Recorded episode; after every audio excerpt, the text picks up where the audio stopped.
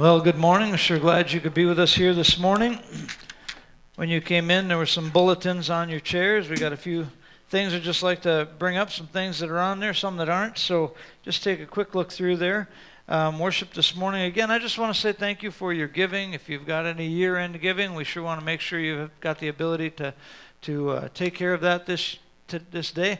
Um, we have offering baskets at the front and the back of the building. Actually, we're going to convert over to nicer looking boxes where the garbage can thing can kind of go away probably anytime. I know, yeah, I get it, I get it. But it, it served its purpose, so uh, we've got some, some boxes coming for that. So, um, again, just want to say thanks for your giving. You've been very faithful this year. Um, there are folks who've sent money in. We just really appreciate it so much. A uh, few things that are going on. We have uh, um, we're going to begin our Celebrate Recovery program in January. We've been putting that together. So on Tuesday, the 29th, we're actually going to have a, uh, a, Celebrate Recovery open house. Uh, we're going to have kind of a uh, we'll have a program, but basically it's about getting to know the folks, getting to know kind of what the direction is, what the purpose is of Celebrate Recovery, and then we'll have a brief testimony time and just want to share with you what Celebrate Recovery is all about. So that'll be Tuesday night uh, from 6:30 to 8. If you need to bug on out after part of it, I understand that, but please avail yourself. And you, I would say, you know, if you think to yourself, well, you know, I don't have a drug or an alcohol problem, that's not what Celebrate Recovery is all about. Celebrate Recovery is hurts, habits, and hangups. I mean, all of us deal with that. And the very first step that we deal with is denial. And it turns out that most of us deny, we like to deny that we have any problems at all. So I just want to encourage you to come out and be a part of that. I'm, I am uh, encouraged by Scott in his testimony all the time. He said, You know, I've been a part of a, been a Christian for a long, long time. And man, I think everybody needs to go through this. So I would just encourage you to come out and be a part of that. Um, next, um, on New Year's Eve. I don't see it on here. Maybe, oh, it's because I didn't look at it. Um, New Year's Eve, we're going to have a get together at 8 o'clock. Come, we're going to have some tables set up, some games. You want to bring some snacks, a little, uh, I don't know, whatever you want to bring. If you want to, got some leftover Chex Mix, or if you've got some, some uh, whatever you want to bring, uh, meatballs, pizza. I, just come. We're going to gather together. We're going to play games. We're going to have a, a just a night of, of fellowship. So, again, Tuesday, January 5th, we're going to begin our Celebrate Recovery program on a on a regular basis. Saturday the 2nd, um, it's not in the bulletin, but Saturday the 2nd, we're going to undecorate, if you will, take down some of the holiday decorations and kind of convert things back over. So just want to encourage you, we could really use some help. Um, Saturday, uh, January 2nd at 9 o'clock in the morning. We're going to get together at 9 o'clock and we're going to undecorate the church. So if you could be a part of that, we would certainly appreciate it. Um, also, we are still doing our family information form. It's just a way to be able to make sure we get contact for everybody who considers Christian Fellowship their home church. Um, so, and I'm sure there's a way to do it online for those of you who are joining us online. Amen. That's good. How uh, Christmas for you? How's 2020 Christmas? Everybody get through that, make it through that okay? Christmas all right? Everything you expected, everything you anticipated? And more. And more. Some say and more, others are shaking their head, no. Not good. For most of us, Christmas, at least at some point, was different than normal. My wife and I began a tradition 30 plus, I'll just say it that, 30 plus years ago before we got married, we uh, Annette wanted to start a Christmas tradition, and I'm like, all right, that, that works, whatever you want. And so we went, we started doing breakfast, Christmas Eve breakfast together, and that went along for it was a year before we got married, and then after we got married, we would come. We lived in Hibbing at the time. We would come here for for Christmas. And so that Christmas Eve morning, that first Christmas Eve morning after we were married, we, we decided we were going to go out for Christmas Eve breakfast, and we did that. And then the second year, we decided we were going to go out for Christmas Eve breakfast, and we did that. And her sister's like, Where are you going? So we're going for breakfast. Well, can we come along? Sure.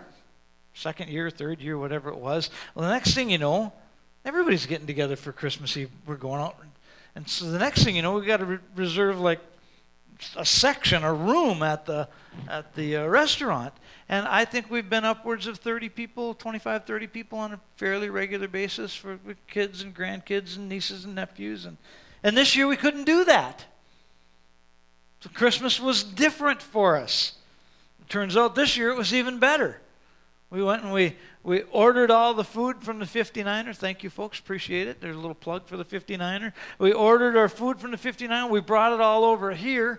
And all of us, 30 of us or so, gathered together over here. We all ate at the same time. Nobody's breakfast got lost. Nobody's breakfast was miscooked. All the kids had food immediately. It was a great time of fellowship. We, we were able to make, I don't know, lemons out of lemonade. It was different. It was a good thing. Christmas this year has just been a little different. Normally, when Christmas is over, we expect to go back to some kind of normalcy, if you will, in our life. Christmas is a different season, whatever normal might look, at, look like in your life. But here we are in 2020, and as we head towards the new year, it seems like what? What's normal? What are we going to, what's going to change? Are we going to go back to what it's been for the last eight or nine months? You know, what's normal? The other day I went to buy gasoline, uh, pumped my gas, went in, and I was in line, and the guy in front of me um, was talking to the cashier and said, Well, you know, you have a great Christmas. And the cashier was like, I cannot wait for Christmas to be done. Can't wait. Get it done with. And part of me thought, that's not good. I mean, Christmas, we're celebrating the birth of Christ. And you can't wait to get it done with. That, that, that's kind of a tough deal. This year, as with many years, I think people celebrate Christmas without Christ. I was actually in a store a few years ago looking at Christmas cards. And this gal was talking to her friend, and she's like, I just hate all these Christmas cards. They're just all so boring. I mean, they're, they're all the same. And she looks at her, and she actually says this. She looks at her, and she says, What does Jesus have to do with Christmas, anyhow?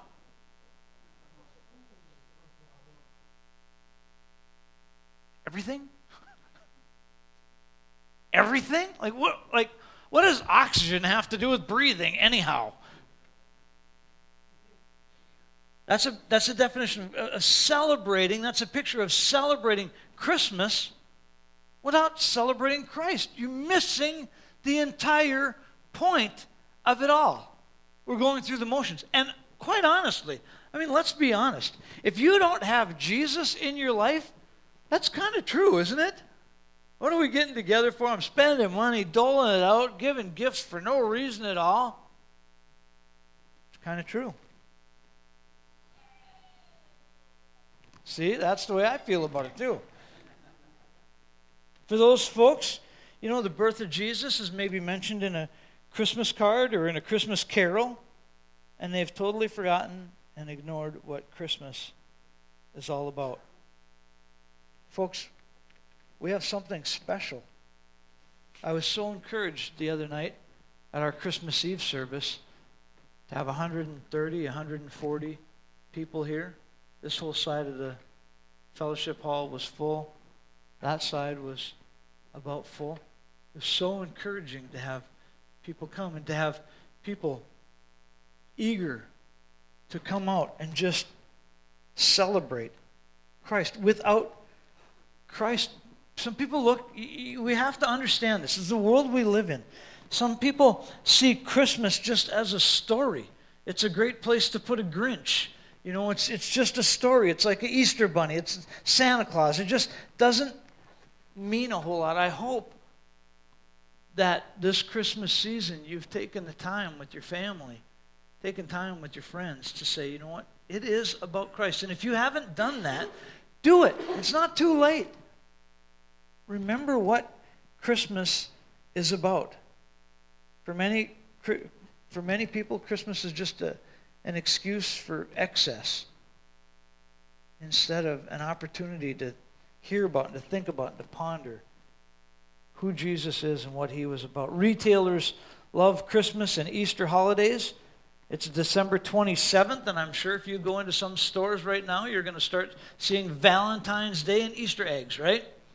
And make that change. It's going to happen instantly. Christmas is done, it's gone away. Maybe it's done at your house. Maybe you've put the tree, taken the tree down already. Maybe, uh, maybe you got an empty turkey carcass sitting in your in your refrigerator. You just can't wait to get that thing done with. Maybe you're going to have turkey sandwiches left over today, and that's the end of it. How was Christmas for you? What do we walk away with this Christmas season? Did we let the, the pandemic and the lack of toilet paper and the, the too much rioting, and do we let all that impact our lives? Or do we go for the joy?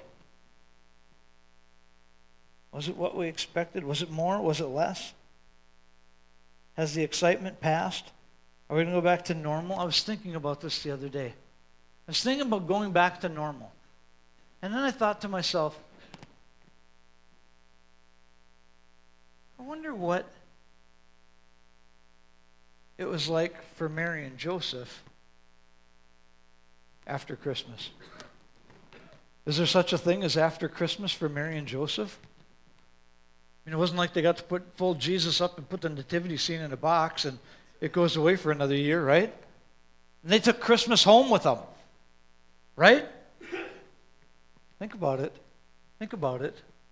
We preach all the way. We preach two, three, four weeks leading up to Christmas. Christmas is done. Start preaching about New Year's. I'm guilty. I've done it.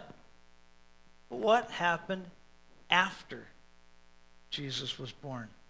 Mary and Joseph, again, they don't just get to fold it up and walk away. We read about the star and the shepherds and the angel. We talk on Christmas Eve about all this, and it's all great. But if you think that our Christmas was busy, there's nothing compared to Mary and Joseph's Christmas, right? I don't know why I spent so much time thinking about this this past week. But this must have been unbelievable time for Mary and Joseph. They had to make that journey to Bethlehem. And it wasn't like just a little winter getaway. Hey, let's go to the hotel for the weekend. They walked, either walked or rode donkey or on a cart, nine months pregnant, right? So during the best of times, this wouldn't have been good. She's nine months pregnant. Over 70 miles as the crow flies. They figured that by road it was 90 miles.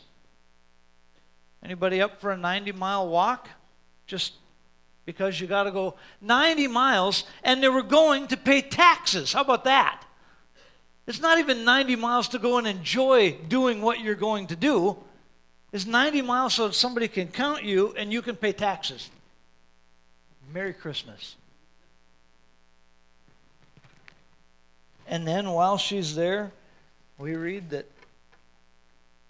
the time came for her to be delivered. And Bethlehem was probably, this was during what they call the Feast of Trumpets, so it was probably as busy as it ever gets. And they didn't, you know, we're talking millennia before telephones and cell phones.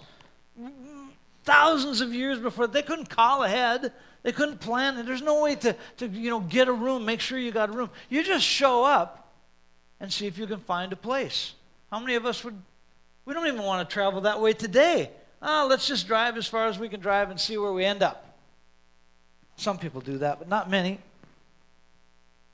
Mary gives birth in a stable. There's no doctor. There's no midwife. There's no painkillers. There's no gas. There's no oxygen. Well, there's animals, so maybe there's a little gas. The first Christmas, the most important Christmas, really in the entire history of humanity, and it was the birth of Christ. It was an event that changed the entire world's relationship with God. It's a picture of Emmanuel. It's a picture of God with us. That's what that first Christmas was about. And then unexpected guests arrived. It's more than likely just Mary and Joseph there. Zoe sent me a song this uh, just before Christmas. I don't recall the, the name of it, but it said it's not a silent night. It wasn't a silent night. There's Mary in a stable. Ladies, how many of you went through the birthing process and it was just a silent, peaceful night? Right? Uh, most of you. There was blood. It was a mess. There was, it was, it was a birth. It was a real deal.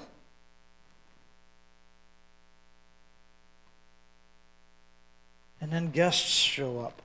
Shepherds turn up. And that day had not been normal for them either. But what happens afterwards?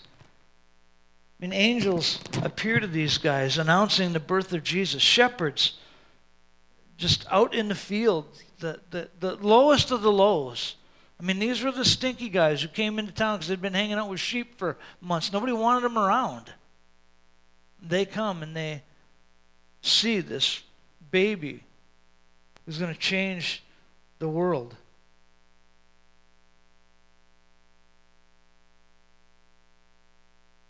And then we see in nativity scenes like this wise men show up. That's probably not really the way it happened. We expect that Jesus was probably about two years old when the wise men showed up. And we look at that, we'll see that in a little bit because of what took place historically after that. But then wise men come from the east, magi they're called. And they came and they worshiped Jesus and they brought gifts with them. This is what was going on in Mary and Joseph's life. Things were different. When Jesus came into their life, first of all, when Jesus came into their life, things changed. Now, that's true of any baby. Caleb and Joanna just had a baby. I'll guarantee you, life is different once that baby comes into your life. That life has changed then. But it changed even more, I think, for Mary and Joseph. The Gospel of Matthew records the difficulties that happened after that first Christmas. Normal life for Mary and Joseph, no such thing as normal anymore. Matthew records the tears and the fears, the pain and the problem. And it's not part of any Christmas card that you'll ever find. You won't look and hear any Christmas carols that talk about the pain afterwards. Most churches, like I said, we spend weeks preaching about what happened leading up to Christmas, but we don't talk about what happened afterwards. Maybe we talk about the 12 days of Christmas, but we don't generally talk about those couple of years. I don't think in all my, my years of preaching that I've ever really talked about that thing that took place with Mary and Joseph after the birth of Jesus. We just move right on. I shared before Christmas that Joseph was a, a, a, critical part of, of the whole Christmas process, and yet there's not a word in Scripture that you can quote Joseph. Doesn't happen. And we see that Luke, where we get most of the Christmas story, this is Luke's rendition of what happens really from the time Jesus was born until 12 years later. In Luke chapter 2, verses 39 and 40, he kind of sums up that, that period of time. He says, When Joseph and Mary had done everything required by the law of the Lord, they remained in Galilee. They returned to Galilee, to their own hometown of Nazareth. And a child grew up and became strong, was filled with wisdom and grace of God and the grace of God was on him. That's all you hear. But listen to what Matthew says.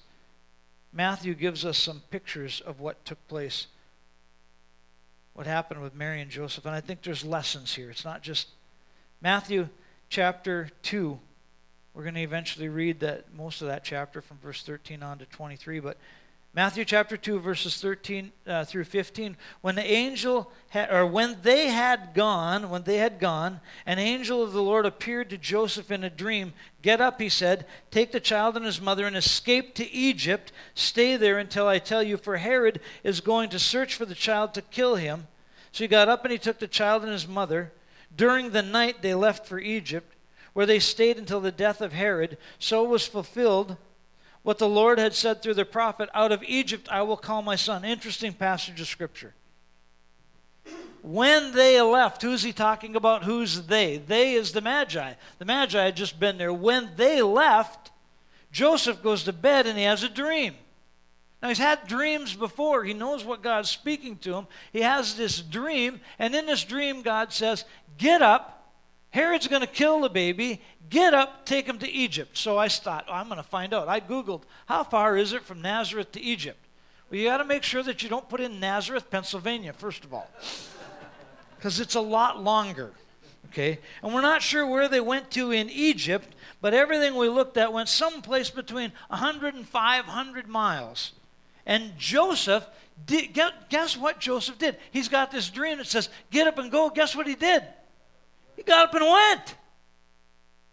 He got up and he went. He left with Mary that night, from what it appears. He left with her immediately. And as we read, I'll just reread the end of it where he stayed until the death of Herod, and so was fulfilled what the Lord said through the prophet out of Egypt I am calling my son. I'm calling you out of Egypt. I'm going to call my son Jesus out of Egypt. There was a word in the old scrolls of it was not the Bible yet at this point, but the scrolls of the Old Testament. There was a word that said Jesus, God's son, was going to be in Egypt. Now Joseph had a dream. And in that dream, God tells him, I need you to get up and move. So he gets up and he goes. He knows the voice of the Lord. He's had these dreams before, he's experienced this before. Look, for us today, how many times do we hear God saying, I need you to do, I want you to step out, I want you to believe, I want you to move, and we go, uh, I'm not really sure. Lots of times, right? I need this to stop in your life. I go back. I will always, I remember, uh, this is, you just deal with this as you want to deal with it, okay? I remember my aunt after she became a Christian, puffing on a cigarette one day, just smoking away. And, and I had mentioned something to her about giving up smoking. And she's like, when God wants to take it away from me, God will take it away from me. I'm like, you know, I think he does. The Bible says, Don't you know that you're a temple of the Holy Spirit? How many of you are going to walk in here today? It's actually happened to me one time. I'm standing in church in Hibbing, and some guy comes in, and we're talking away, and he pulls out a pack of cigarettes, and he lights up the smoke in the sanctuary, and I'm like, Hey, do you mind? Oh, gee whiz, I forgot I was in church. Most of you wouldn't light up. Even if you light up, you wouldn't light up in church, right? But here we are, a temple of the Holy Spirit, and you're telling me if God wants you to stop, I, I tell you what, God wants you to stop. You're killing yourself. There's no condemnation. I'm just telling you, God wants you to stop. He wants that junk out of your life. He wants to heal you, deliver you, set you free from that. I'm not sure how I got there. But I got there because Joseph obeyed. He obeyed immediately. The Bible tells us repent and be baptized. There are people who won't get baptized. Why won't you get baptized? I'm not sure if God wants me to. He does. Repent and be baptized. He does. There's lots of things in Scripture that Scripture tells us to do. Now, here's the other side of that. Here's the flip side of that. A lot of times we see people today who get this special revelation from God and they're going to do stuff that's not in Scripture. Matter of fact, they're going to do stuff that goes against Scripture. I know the Bible says I shouldn't do this, but I'm going to do this because I feel like I need to do it. Wait a minute. Here's our guide. Joseph just didn't get up and run off. He knew God's voice, he knew what God had spoken to him, and it confirmed what was in the Scriptures. You and I, we need to step out as God calls us to do things. There are some things that you can't find chapter and verse on right? You can't find a chapter and verse on whether God wants you to move. You need to find counsel. We need to find other people. We need to find out, okay, if God is calling me to move, He's calling me to do something, we need to, we need to do what Scripture tells us to do and then act on it. Joseph getting up and moving to Egypt and spending three years in Egypt with Mary and Jesus saved his life. We read that in Scripture. Matthew's talking about the Magi. He says, when they were gone, Joseph had this dream. And when he had that dream, he moved on it. He moved on it. Joseph was obedient. I think that's one of the things that we, we talked about a couple of weeks ago with Joseph. But that's one of the lessons that we see here in this passage of Scripture, in this section after Jesus was born, after Christmas. Joseph was obedient. God told him to do things, and he did it. He didn't waste any time. He didn't wait until morning. He didn't look for plan B. He didn't try and figure out all the things that God was doing. He just obeyed. And when he obeyed, God provided. I think that's a message for us as well.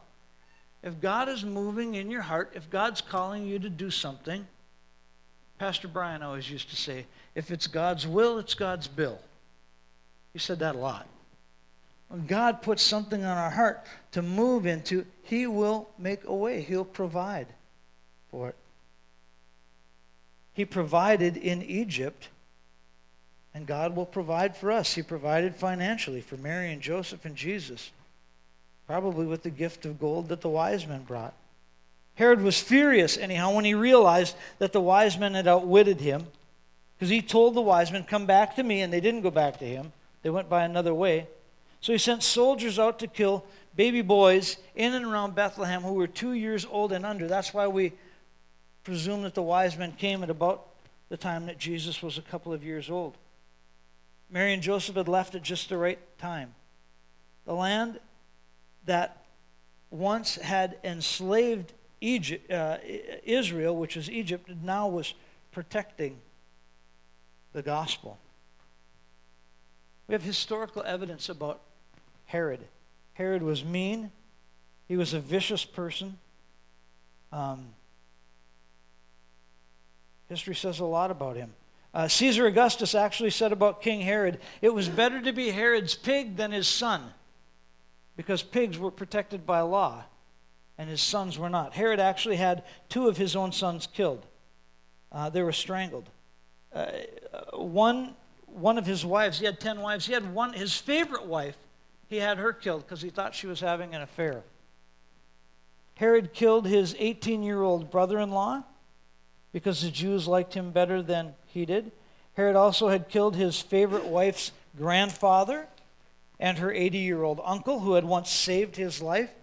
He actually had his own uncle and his own mother in law killed. He said, Well, why are you wasting time telling me this, Pastor? Here's why it's because I want you to understand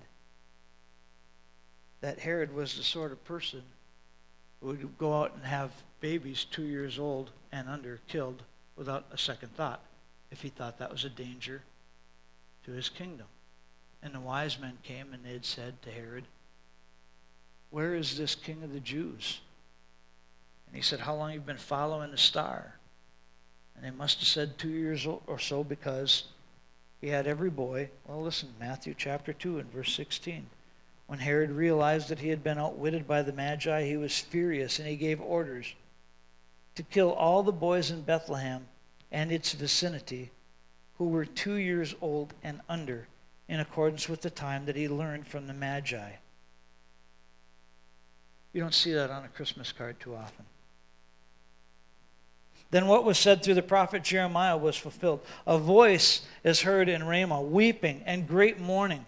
Rachel weeping for her children, refusing to be comforted because they are no more. Can you imagine being in a land where all the babies, one day the president or the king says, all babies two years old and under, kill all the baby boys? Can you imagine that? We can't wrap our brain around that. And yet, that's what took place in Son. That's why Joseph's obedience was so critical. He hears the voice of the Lord. He gets up and moves. God says, Move to Egypt. He's like, All right, let's go. Because just days later, all these little baby boys were being slaughtered. That's what happened after Christmas for Mary and Joseph. We know that God's plan—it's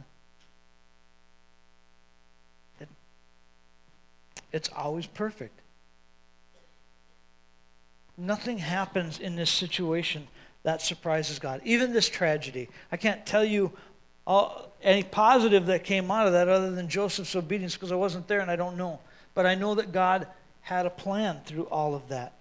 The prophet Hosea wrote that God's son would be called out of Egypt. And after Herod's death, Joseph has another dream. And the angel speaks to him, and again, without questioning, without argument, without any problem, Joseph and Mary and Jesus head back to Nazareth. Because God had protected them. Matthew chapter 2, starting in verse 19. After Herod died, an angel of the Lord appeared to him in a dream. Appeared in a dream to Joseph in Egypt. And he said, Get up, take the child and his mother, and go to the land of Israel. For those who are trying to take the child's life are dead. So he got up and he took the child and his mother, and they went to the land of Israel. But when he heard that Archelaus was reigning in Judea in the place of his father Herod, he was afraid to go there. Having been warned in another dream, he withdrew to the district of Galilee. And he went and he lived in a town called Nazareth. So was fulfilled what was said through the prophets that he would be called a Nazarene. Christmas is done, and we kind of want things to go back to normal. But there really is no normal. Mary and Joseph, what they discovered was once they had Jesus, life had just changed. The reality for us is once we've got Christ, life just changes. It's different. It's a whole new life. Mary and Joseph experienced a whole new life with Jesus. There was no more normal. But here are some of the lessons that we can learn from the backside of the Christmas story, the rest of the story. Number one, the safest place for us to be is where God leads you. Hear me. Hear me. The safest place that you and I can be. Look, we don't know what kind of. You saw the chaos in 2020, right? Do we know what 2021 is going to be? We don't know. Is everything just going to go back to normal now? Or what is normal now? It really doesn't make any difference if we are in Christ, if we're following God. The safest place, the most fulfilling place, the most rewarding place for us to be is to be right where God wants us, right where He leads us. The wise men followed a star that led to a child. The wise men followed God's instruction in a dream and they escaped Herod's wrath. Joseph follows an angel's instruction in a dream and he escapes to Egypt. He follows God's instruction in another dream and he went to Nazareth. The safest place for you and I, the safest place where we can be, is in the center of God's will, whatever path that takes you on. God knows from before you were born where he wanted to lead you to. He's outside of the realm of time. These things don't surprise him. He knows the beginning from the end. He knows the path he wants to take you down. I don't know for sure, but I'm, I'm wondering, I'm guessing, I'm believing. There are some of you who've got some paths, some decisions to make in the next year, and you don't know what to do. Maybe you're here in this building, maybe you're online. I'm believing some of you have got a path to take, and you don't know what to do. You don't know what those steps are going to be. I'm telling you, the safest place is to be where God leads you. Scripture says he's the Prince of Peace.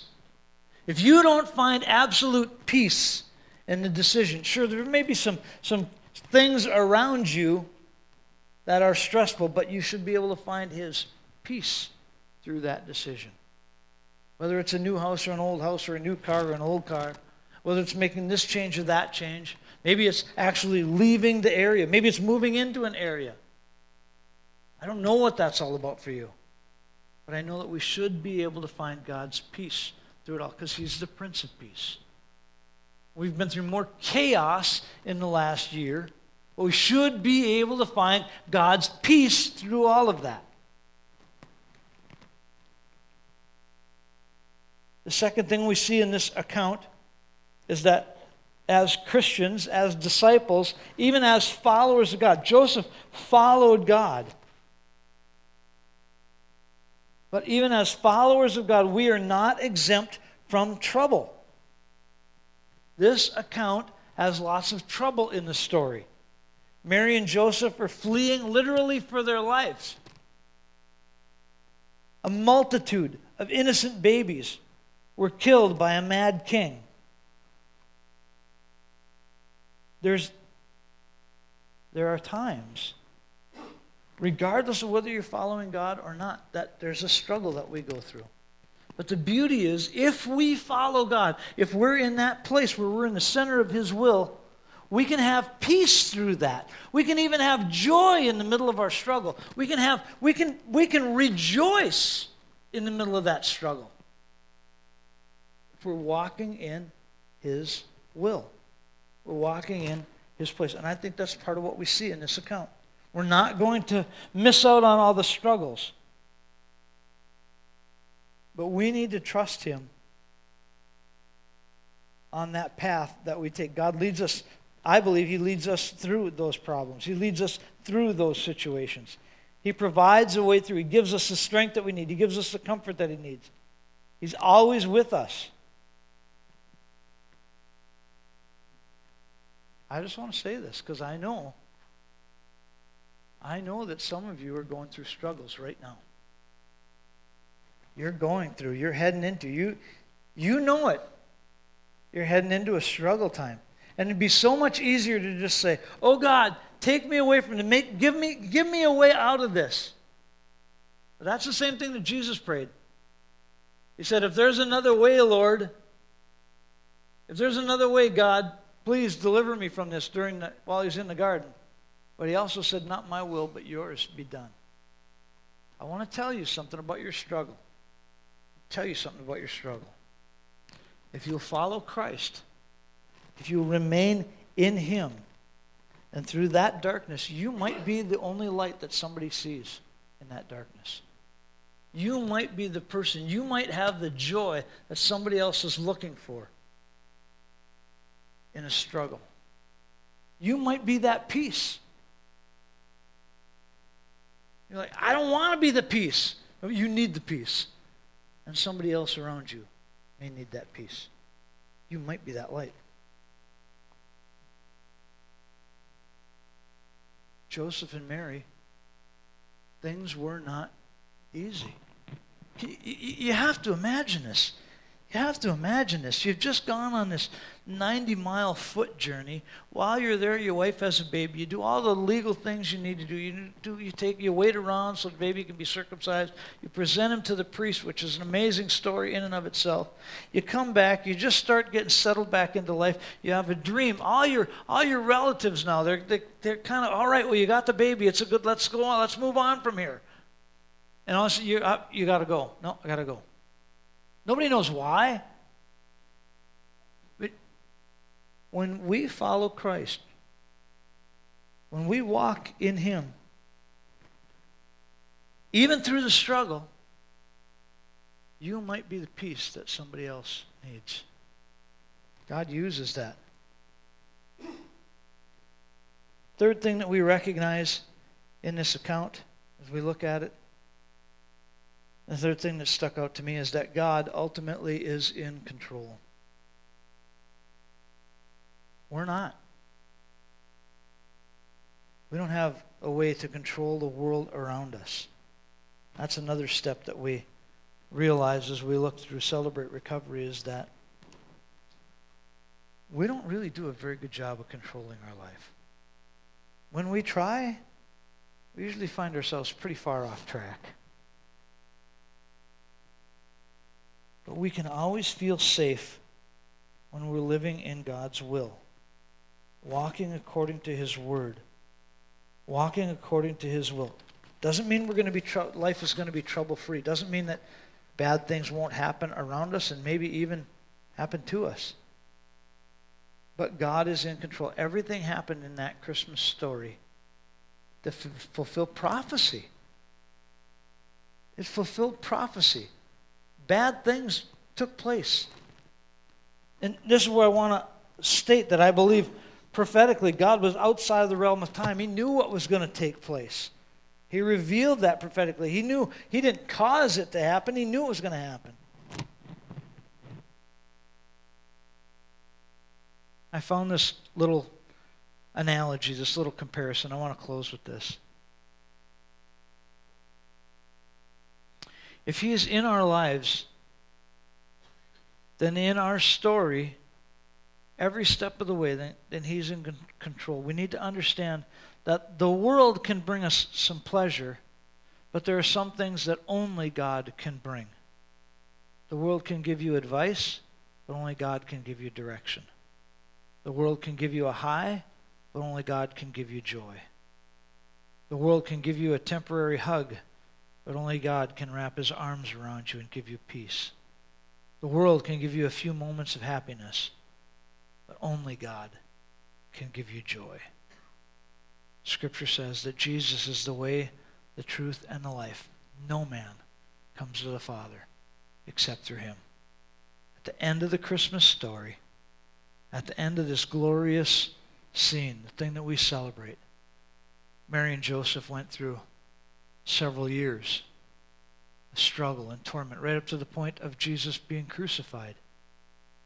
The Bible says that Mary watched and she pondered those things in her heart. Following Jesus doesn't mean that life is going to go easy. But if we will remain in Him, then He gets to show His light and His life through us. Amen.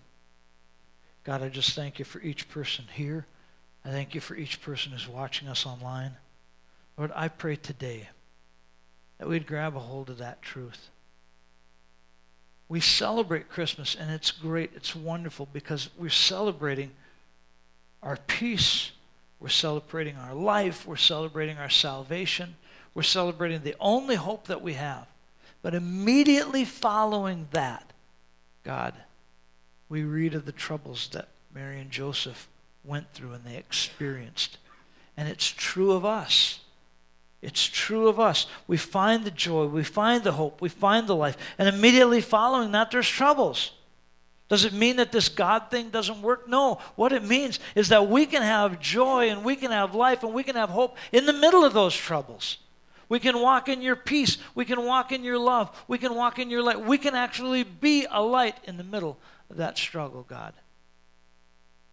So, Lord, I pray for each person here that we would remember that there's more to the story of Christmas than what we celebrate on December 25th.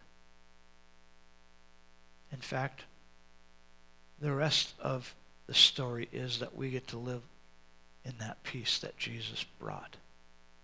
We get to live reconciled to God because that baby came. Might be struggles. 2020 might not have gone the way we expected. Christmas might not have been all we anticipated or hoped for. But you're there through it all. And you're going to walk through this life with us. And we thank you for that in Jesus' name. God bless you. Have a great day. Hope to see you Christmas Eve night, New Year's Eve night. God bless you. Have a great day. And come on Tuesday night as well for our Celebrate Recovery. So have a great day.